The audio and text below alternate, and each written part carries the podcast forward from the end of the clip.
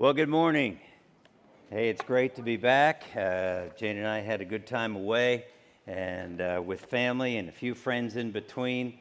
And uh, we're, we're glad to be back in the saddle here. And you know, sometimes how that goes, vacations are never long enough, right? None of you feel that? Ever feel that way? Are you kidding me? What am I weird? I don't know. Something's.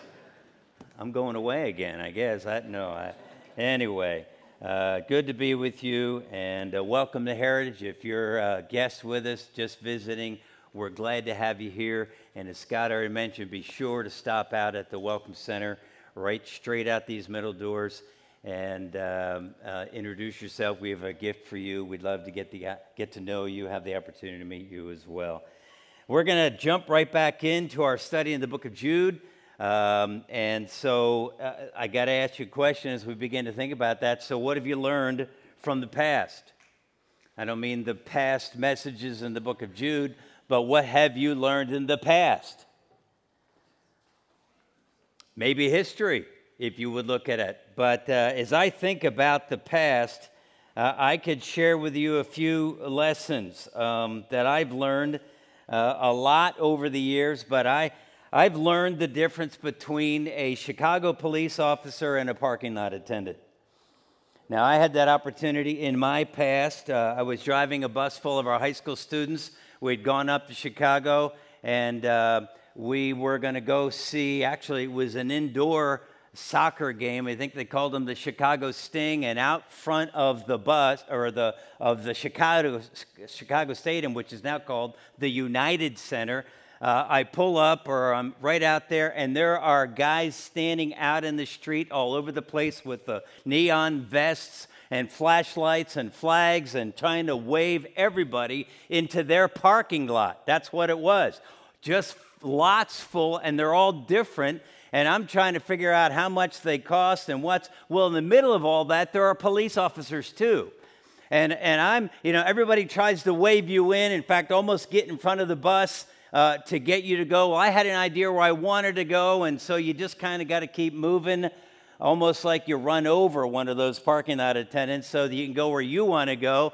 And all of a sudden, I'm, I'm paying attention to all this, and I get this pound on the front of the bus, and I look down, and there's a Chicago police officer there waving his something at me, his flashlight or gun, or I don't think it was that. Uh, uh, fist, arm, yelling, and, and I stop. He goes, Stop! And I'm like, Yeah.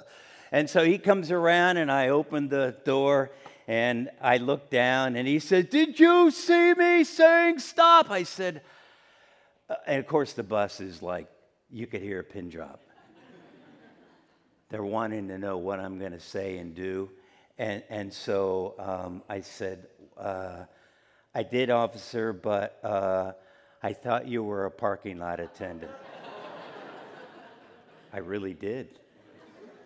And I, he says to me, Do I look like a parking lot attendant?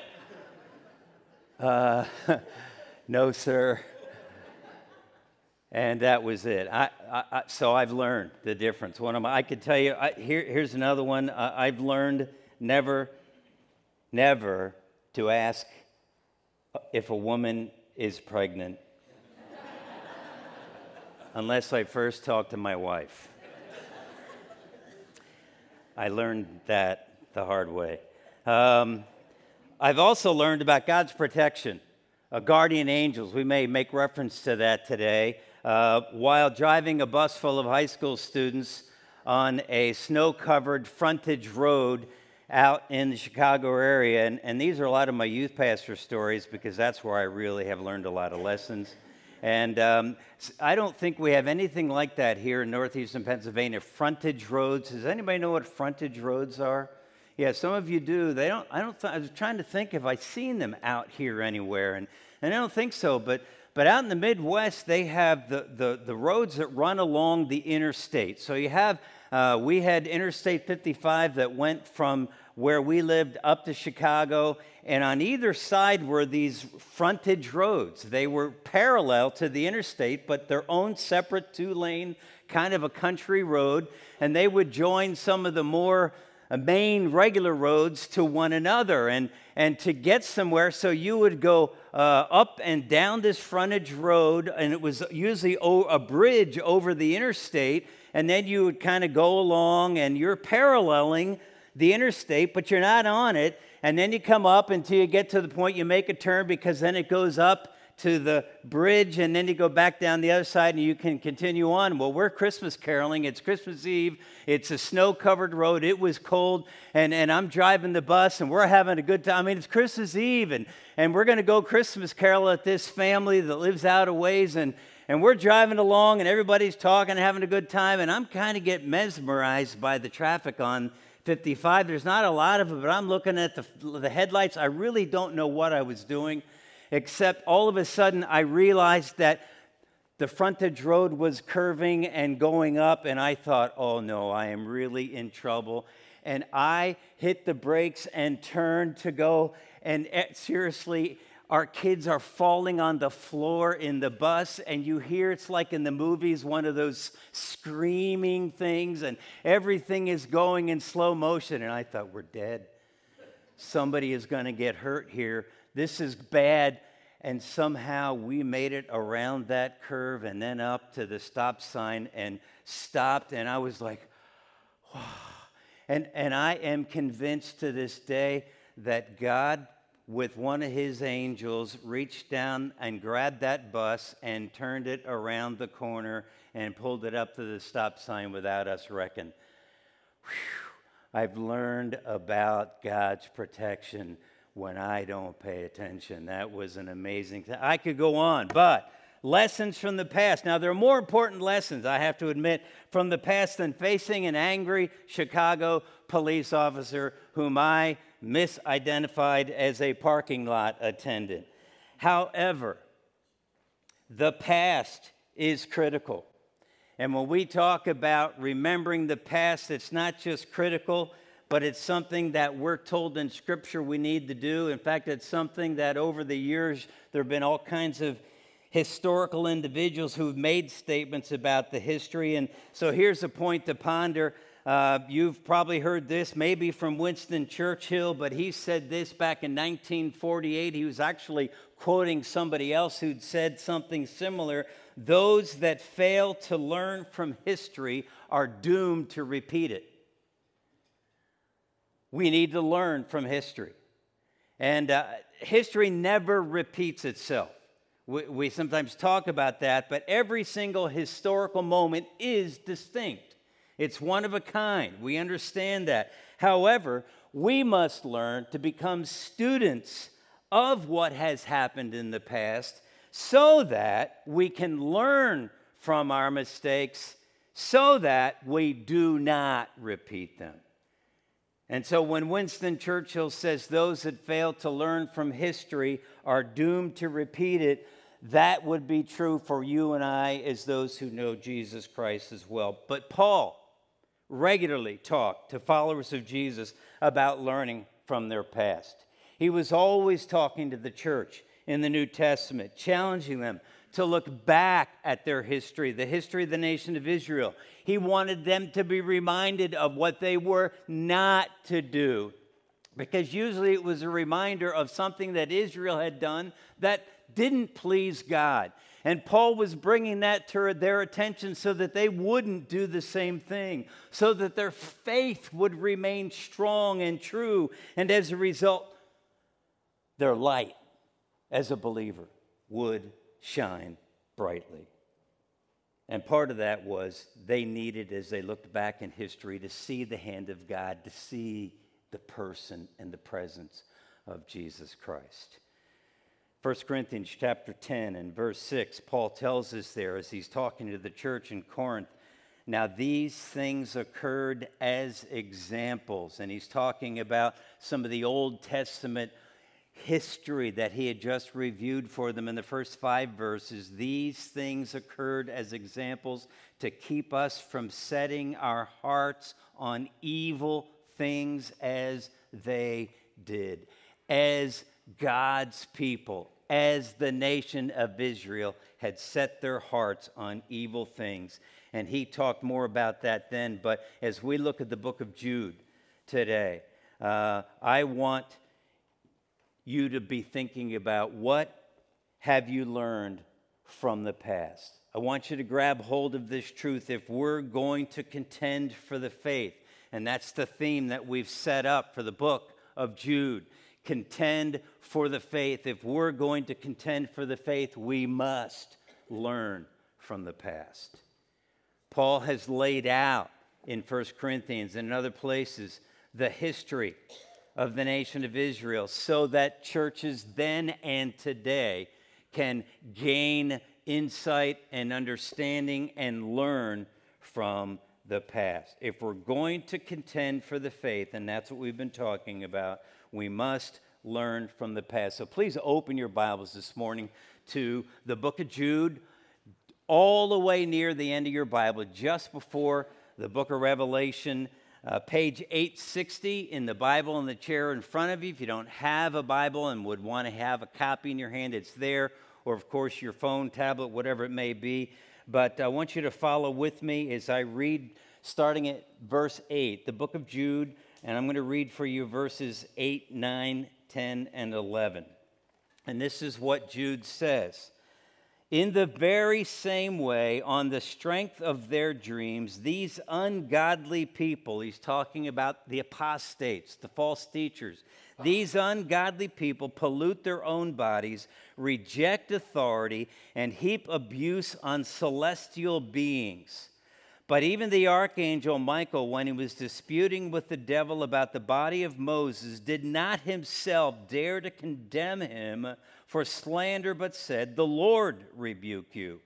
Yet these people slander whatever they do not understand, and the very things they do understand by instinct, as irrational animals do, will destroy them. Verse 11 Woe to them! They have taken the way of Cain. They have rushed for profit into Balaam's error. They have been destroyed in Korah's rebellion. Now, as we think about that this morning, Jude picks up in verse 8 and as we left off from there, he says, in the very same way. And he refers to, he says, these, those who dream, or we would say these dreamers, who, if you remember and look back in your Bibles if you want to verse 4.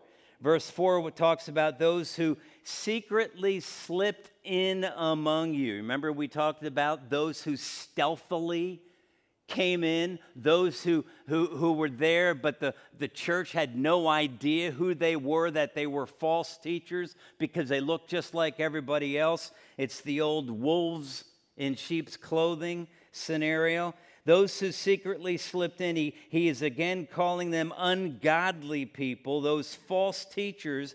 He says they were committing the same sins. These false teachers are committing the same sins as those, uh, in, at least in a general way, not specifically exactly. It doesn't mean, as we talked about some of those specific sins, we looked back to the nation of Israel as they refused to believe God and enter the promised land. We looked, and he talks about that in verses 5 to 7 the fallen angels who sinned against God left their position of authority. And it talked about the people of Sodom and Gomorrah, not the specific thing, but in general, sinning in similar ways. And we looked back at that. You can go back and listen if you want online to find out what that was. But he's reminding them of his examples from Israel's history, the past so that they, the churches that Paul or that Jude was writing to, and so that you and I today, our churches can benefit from God's word. And he's writing so that we can recognize false teachers, so that the church can see who they are, understand, avoid them, learn from them, not the false teachings that they're giving, but how to stay away, how to stand against them, and ultimately, how to stand for the faith. We have to be able to recognize the enemy if we're going to stand against the enemy. If we're going to fight the enemy, we have to know who we're fighting. And we'll talk a little bit more about that. But uh, he calls them, he calls the current false teachers dreamers. He said, the, the, those who, on the strength of their dreams, one translation says it this way the ESV, in fact, relying on their dreams. Another one says they claim authority from their dreams. You see, these false teachers would claim to have had dreams, visions of sort, uh, a visionary experience. Uh, and, and, and on the basis of that dream, they claimed it was authority from God. They claimed God had spoken to them and told them what they were to be doing and to, to influence people that way. Deuteronomy chapter 13, and we're not going to go there this morning. If you want to check out uh, that, Deuteronomy 13, and find out just because a person has a vision doesn't mean it's from God. We tend to think today, well, I, I, I, I got this, I got this word from God. Oh, you do? Well, Deuteronomy 13 tells you how to know whether it's of God or not.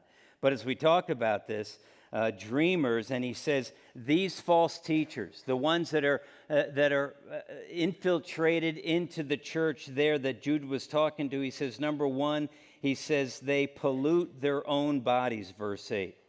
He's talking about the sexual immorality of the false teachers. We, we looked at that in verses 5 to 7, but he's, he's kind of reviewing that and saying they were involved in teaching and proclaiming and thinking of the freedom for sexual immorality that they could have.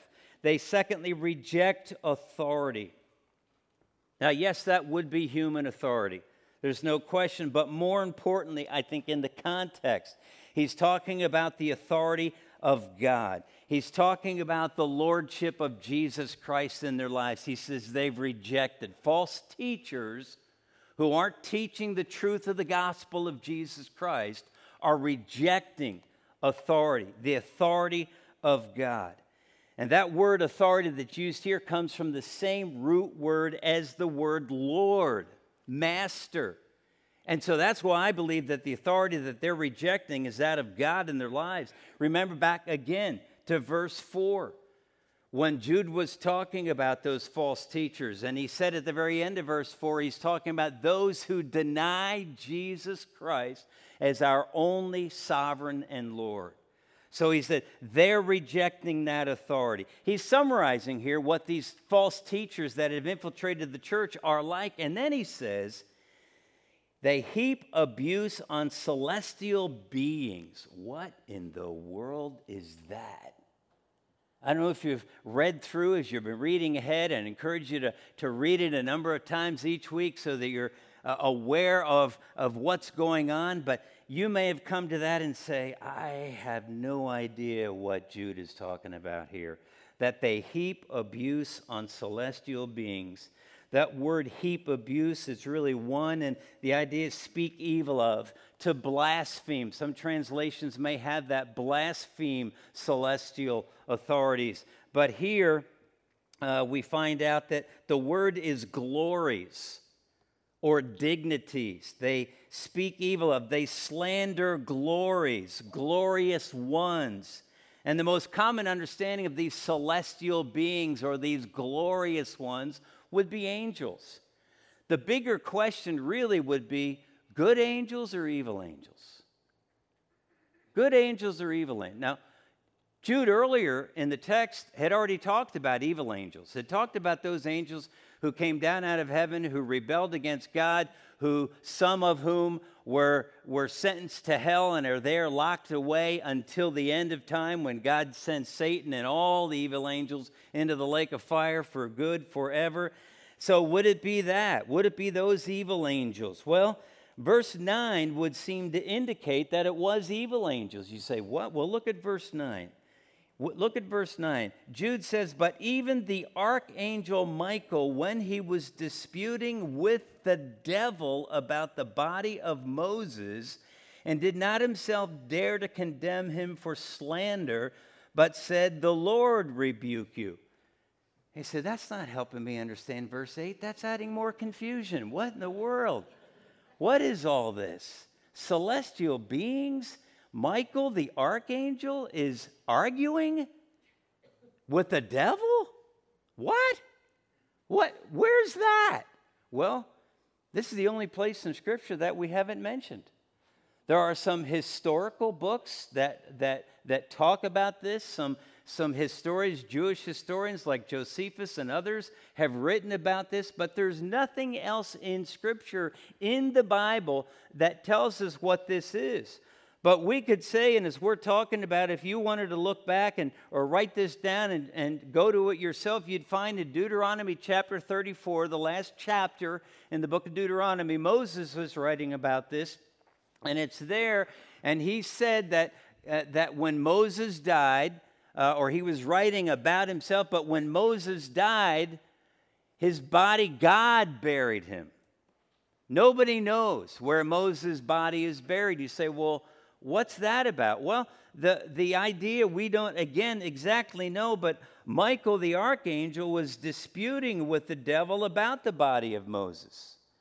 And uh, it, where should it be buried? And the, the indication would be possibly that, that the devil wanted to grab hold of Moses' body somehow and, and not let it be unknown where it was buried so that he could use people in false worship.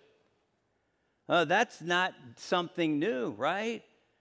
I mean, if you think about Mary, many today have totally taken that completely out of Scripture. And we worship, some worship Mary. Well, God never intended that as the mother of Jesus.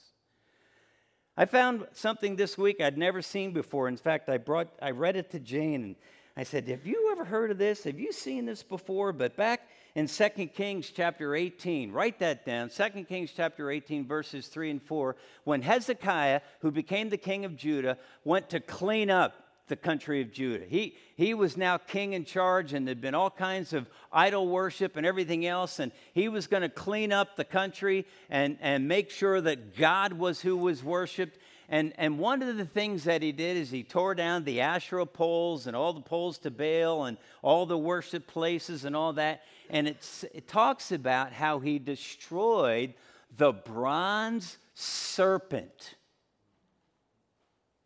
the bronze serpent was what Moses had used that God told him to make to stop the plague because of the disobedience in Israel. You could read about that back in the Old Testament further. And, and yet, what had happened after that was it had become an idol for some of the people of the nation of Israel. And King, they were worshiping that. And so King Hezekiah destroyed it. You could check that out and see that that may very well be what was going on here. But the, but the, the involvement here is that uh, there were things, and, and in this argument, we're told that um, Michael the archangel refused to condemn the devil for the devil's slander in some way of Moses, and rather than him rebuking the devil, said, The Lord will judge you and rebuke you. So I don't think it's evil angels. And to say all that, it may fit the context. Michael is talking with the devil, but I have a hard time with referring to evil angels is the word that's used there in the Hebrews for celestial beings being glorious ones. I don't know how glorious ones could be a reference to evil angels. I think the fact that they're good angels fits much better. you say, well, why would the devil want to slander, or why would these false teachers also, because that's what Jude is likening them to, why would they want to slander the good angels? I think real simple, and, and you could dig into this and study it on your own. There's not a real clear answer.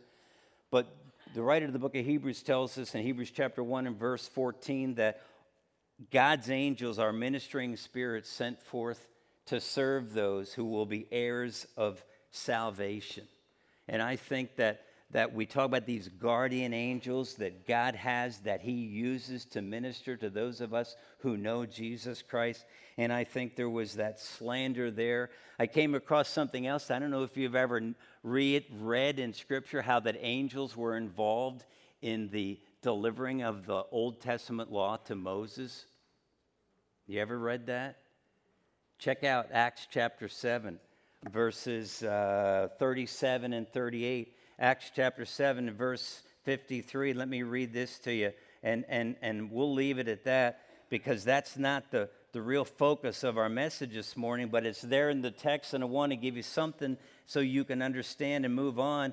But in uh, Acts chapter 7, verse 52, uh, Stephen is talking. He's about to be stoned for his faith. And he says, And now you have betrayed and murdered him. He's talking to the Jews that are about to stone him. He's proclaiming the gospel. Verse 53, he says, You, he's talking to the Jews, you who have received the law that was given through angels, but have not obeyed it. You say, I thought God gave the law to Moses. The law was given through angels. Check out Hebrews 2 and verse 2. Check out Galatians 3 19 and do a little study on your own. And you tell me what sometime what you think. The, these celestial beings, what's going on, the angels, why would the devil and, and Michael the archangel be arguing about these good angels? Why would the devil be slandering these good angels? I think it was a, an act of irreverence and disrespect to the authority of God and what he was seeking to do with those good angels. But just as Satan, or just as Michael left the judgment of Satan to the Lord, he was saying, in the midst of all this, uh, the issue here, I think, is slander. So we would look at that immorality of false teachers, the rejection of authority by the false teachers, and slander and the false teachers would slander the truth. They would slander truth tellers. They would slander the true teachers. They would slander the leadership of the church. We'll see more about that in just a bit. Look at verse 10. Yet these people slander whatever they do not understand, and the very things they do understand by instinct, as irrational animals do, will destroy them.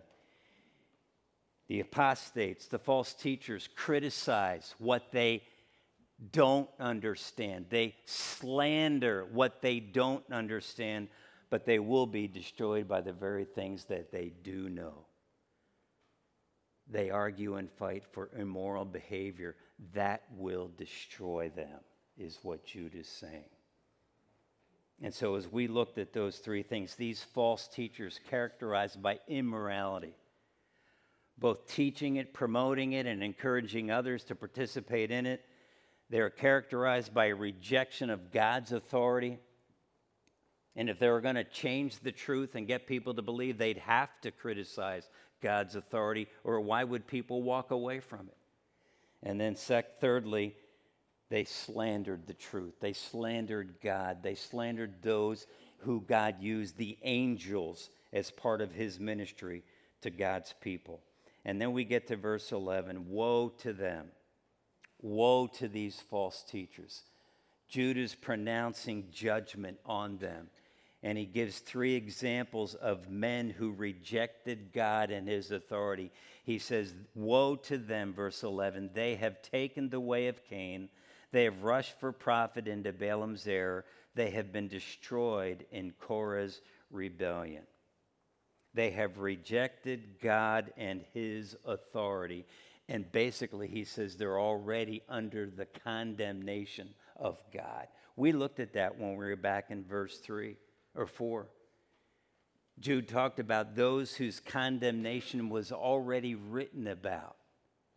Well, that's, that's these false teachers. And that's the examples that he's talking about. Cain, Balaam, and Korah were all destroyed because of the rejection of God's authority.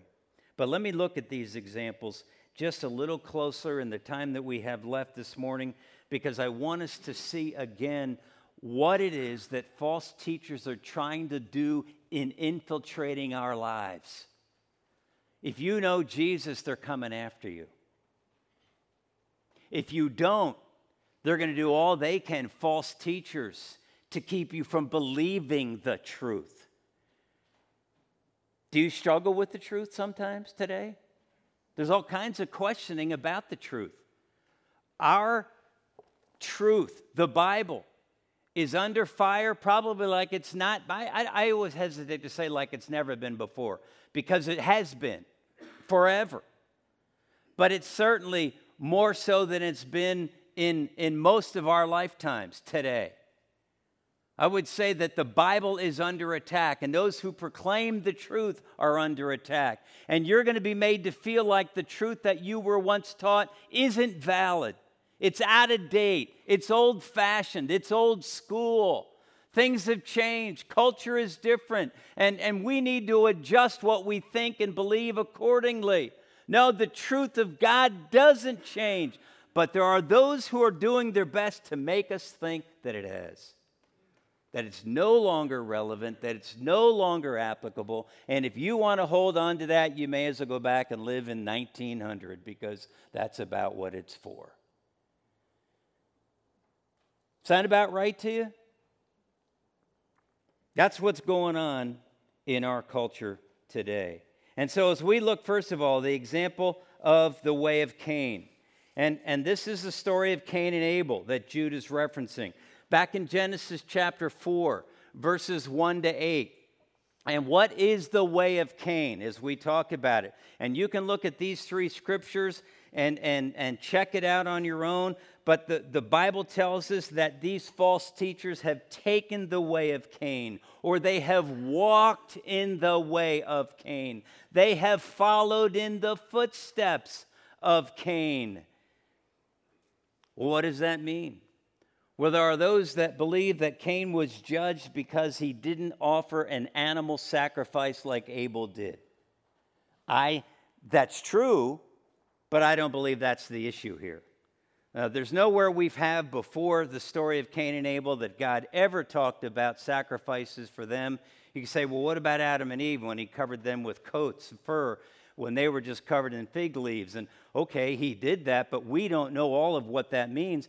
The point being, other scriptures don't talk about the fact that there was a, a bloodless sacrifice offered by Cain, and we're told that Abel offered the first fruits, the best of the sheep that he had. He offered the lamb to God, the best. There's nothing in that account either that tells us that it was a sin offering. They were just coming to worship God, I believe, in Genesis chapter 4. And so I believe the issue at hand is simply this God told Cain, Cain, if you'll just do what's right, I'll accept you. He just brought whatever he happened to have laying around. He also hated his brother in doing so. In fact, 1 John chapter 3 and verse 12, we read there that he didn't love. Into the context, of what First John is talking about in chapter 3. Verse 11 says, For this is the message you heard from the beginning. We should love one another. Do not be, verse 12, 1 John 3, do not be like Cain, who belonged to the evil one and murdered his brother. And why did he murder him? Because his own actions were evil and his brothers were righteous. Cain was an unloving man who had no love for his brother. He was full of jealousy and envy. He was full of hatred and rage and anger, and he murdered his brother because he didn't measure up.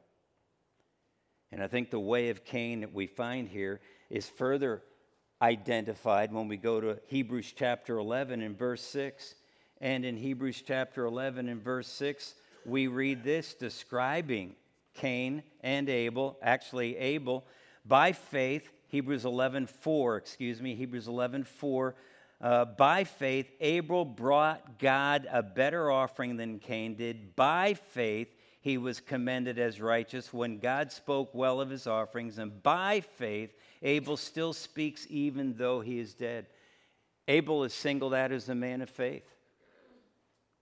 There was nothing at all that indicated anything about faith in Cain's life. He was unloving, he was full of jealousy and envy, and he murdered his brother. And I think what's involved here, the way of Cain, is simply this that uh, he, he was not a man who has, was worshiping God with love for one another in his heart and with, with uh, an attitude and action of faith in his life. In fact, we're told even by Josephus, this Jewish historian, that he had instructed Israel in wicked, wicked practices.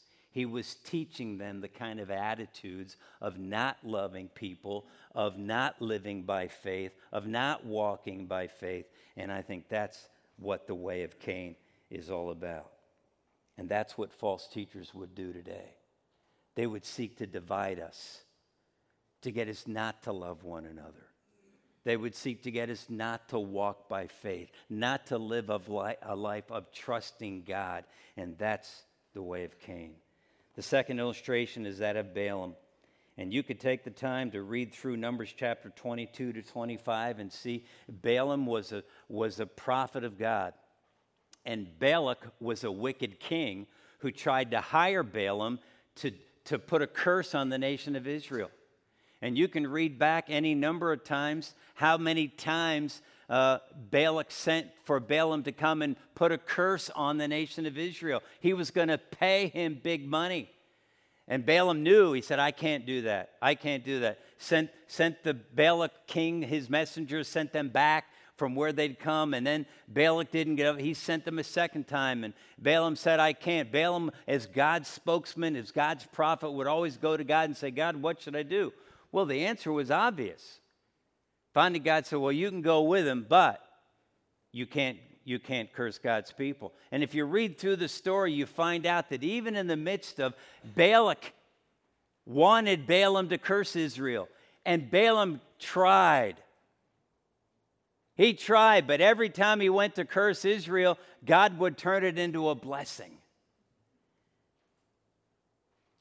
Well, finally, and, and that's where you remember hearing about Balaam's donkey, as we would say, as scripture says, the ass that talked to Balaam when told him, What are you doing? And Balaam was like, What's going on here? That would be a message or two in itself, just to figure out what's going on there, but to rebuke Balaam for his disobedience to God. And what we have as far as Balaam's error is pursuing money, greedy gain for self, even to the point of walking away from the truth of God, cursing God's people so that he could make some money. Greed was involved in this. And Balaam turned from God. He rejected God's authority and he led Israel astray in so doing. And if you read Numbers chapter 31 and verse 16, which would then take you back to Numbers 25 as you read through this, you'll see that it gives Balaam the credit for the immorality that took over the nation of Israel in Numbers chapter 25. Balaam's way, he was greedy, he got paid to do what he did, and caused Israel to sin and to walk away from God. That was it the greed, Balaam's error. Thirdly, Korah's rebellion. They have been destroyed already. They're already condemned, perished in Korah's rebellion is what the end of verse 11 says. If you were to go back to Numbers chapter 16, it would be one of those things. Do you see those, those notes that pop up on, on your television every once in a while that say, hey, the following content is um, extremely violent or extremely dangerous or whatever it may be, right? So make sure you're an adult or whoever to watch this. That would be over number, Numbers chapter 16 when you read about Korah's rebellion against Moses and Aaron, ultimately against God. I mean, it's almost like you can't believe what you're reading. I, I mean that. You got you to go back and read that because here's what's happening it's a graphic and appalling picture of Korah's rebellion against Moses and Aaron and ultimately against God, against God's appointed leadership. Korah questions why should anybody listen to Moses and Aaron? We're just as, we have just as much power and authority as Moses and Aaron do. And so Moses challenged and said, okay. He said, we're going to get here tomorrow and and if, and if all these people die normal deaths, then you'll know that Korah was right. But if all these people, on the moment we gather together and God is with us, if all these people are swallowed up into hell, we'll know that God has put Aaron and I in charge. Well, they gathered together the next day. And if you've never read the story, I don't mean to be the, you know, break the story for you, but the ground opens up and God swallows up into hell Korah, Dathan, and Abiram, and 250 false priests who wanted to offer sacrifices to God. Whew. They then knew who God's leadership was. Korah's rebellion is questioning. The false teachers, the apostates in the churches will question, create doubt amongst God's leadership in the church. That's what Judah is warning them about. That's what they were doing. And the false teachers were challenging God's people no, don't follow the God appointed leadership uh, uh, uh, in your church. Do your own thing. Follow us because we have every bit as much right to be in charge. After all, we've had a vision, we know what God wants. And he's likening that to Korah, who was swallowed up by God as they led others away. I think part, the worst part of Korah's rebellion, the worst part of Balaam's error, the worst part of the way of Cain wasn't that those individuals were destroyed, but that they led others away from God along with themselves. And Korah led others away. Even after God swallowed up with the earth, the earth opened up and swallowed up Korah, Dathan, and Abiram and the 250.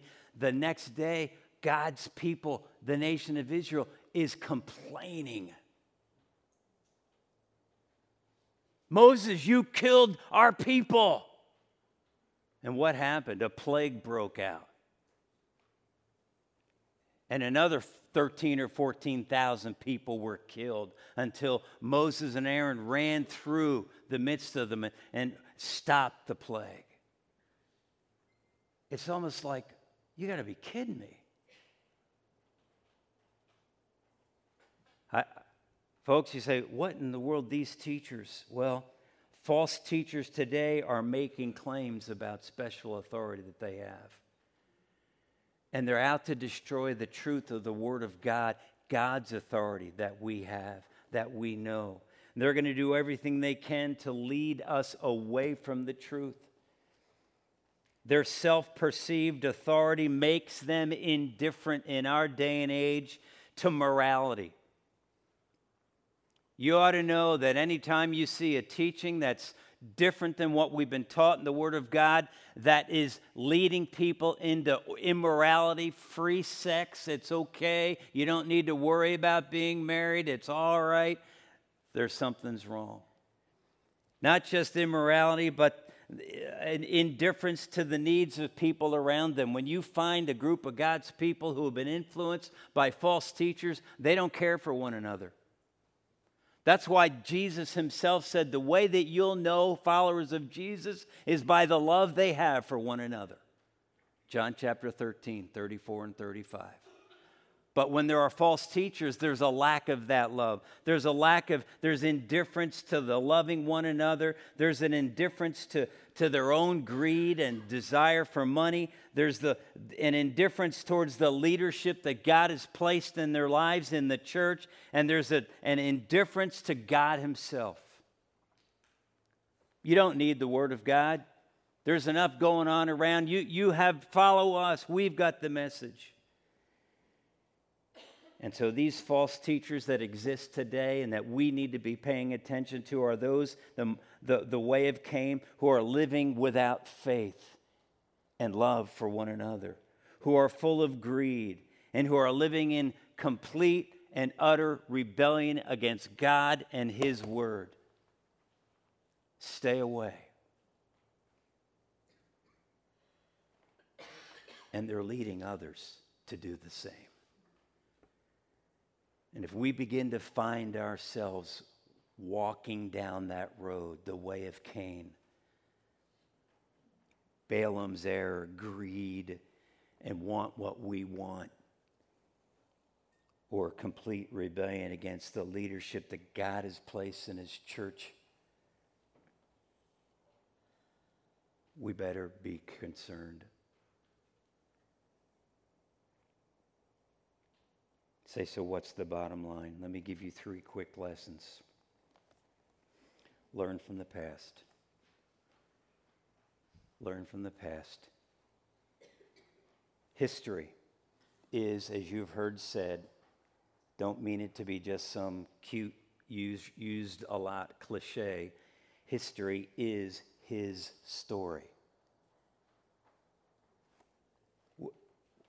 This is the history of the world as we know it. There's all kinds of world histories and American histories and European histories. This is the history of mankind. God has given it to us. It's there for us. That's what is. And what it does, it shows us the sin of man and it shows us the solution in the person of Jesus Christ. That's what the Bible is all about from start to finish.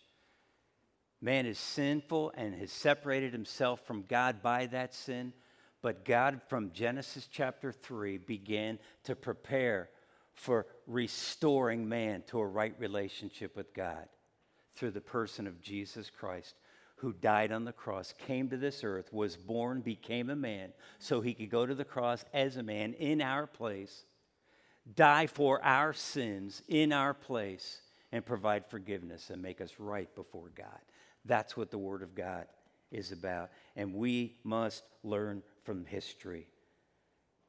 We must learn that God has a plan to overcome sin and to bring us to himself through the person of Jesus Christ. Secondly, bad company corrupts good character. You say, who, who said that?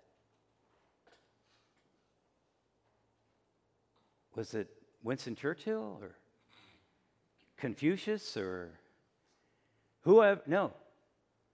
Paul said it. Did you know that? 1 Corinthians chapter 15, verse 33. 1 Corinthians chapter 15, verse 33. Paul says to the Corinthian church, Do not be misled. Bad company corrupts good character. And let me simply say, stay away from new teaching or revelation. There is no new teaching. We have it all right here. There's nothing different, nothing has changed. We're sinners in need of what Jesus Christ has done for us on the cross. Period. And you can act spiritual all you want. You can try to live a moral life. You can try to live a God honoring life. You can try to live a life under authority and all the rest of that. But if you don't know Jesus Christ, none of that is anything more than just going through the motions. And going through the motions will not get you to heaven, will not get you forgiven before God. Bad company corrupts good character. Stay away from those that have new teaching or new revelation or a different way of thinking because we have the Word of God. Thirdly, contend for the faith. Yes, we've said know your enemy, but I would say to you this morning, more importantly than knowing your enemy, is that you know God's Word that you're reading it, that you're learning it, that you're memorizing it, that you're putting it in your heart, that you're filling your mind, that you're re- renewing your mind, as Paul says in Romans 12. You're renewing your mind with God's truth. That you put it on the doorposts of your home, as Moses said in the book of Deuteronomy that you talk about it, that you live it. When you wake up in the morning, when you go to bed at night, when you go throughout the day, that it's on your lips, that it's in your heart. You've learned it, you're meditating it, you're using it. That's the power of the Word of God, so that you can live that truth. And if we're going to contend for the faith, we need to live the truth of God boldly without shame or fear or embarrassment. We must live the truth of God. Father, use your word in our hearts. We recognize you, God, and your word, the truth that you've given to us, the gospel. Your church, those who know you are under attack today. God, help us to contend for the faith. Help us to stand strong. Help us to know you. And help us to know the Word of God, your truth, to stand for it, to defend it, to live it. For the glory of God, for it's in Christ's name I pray.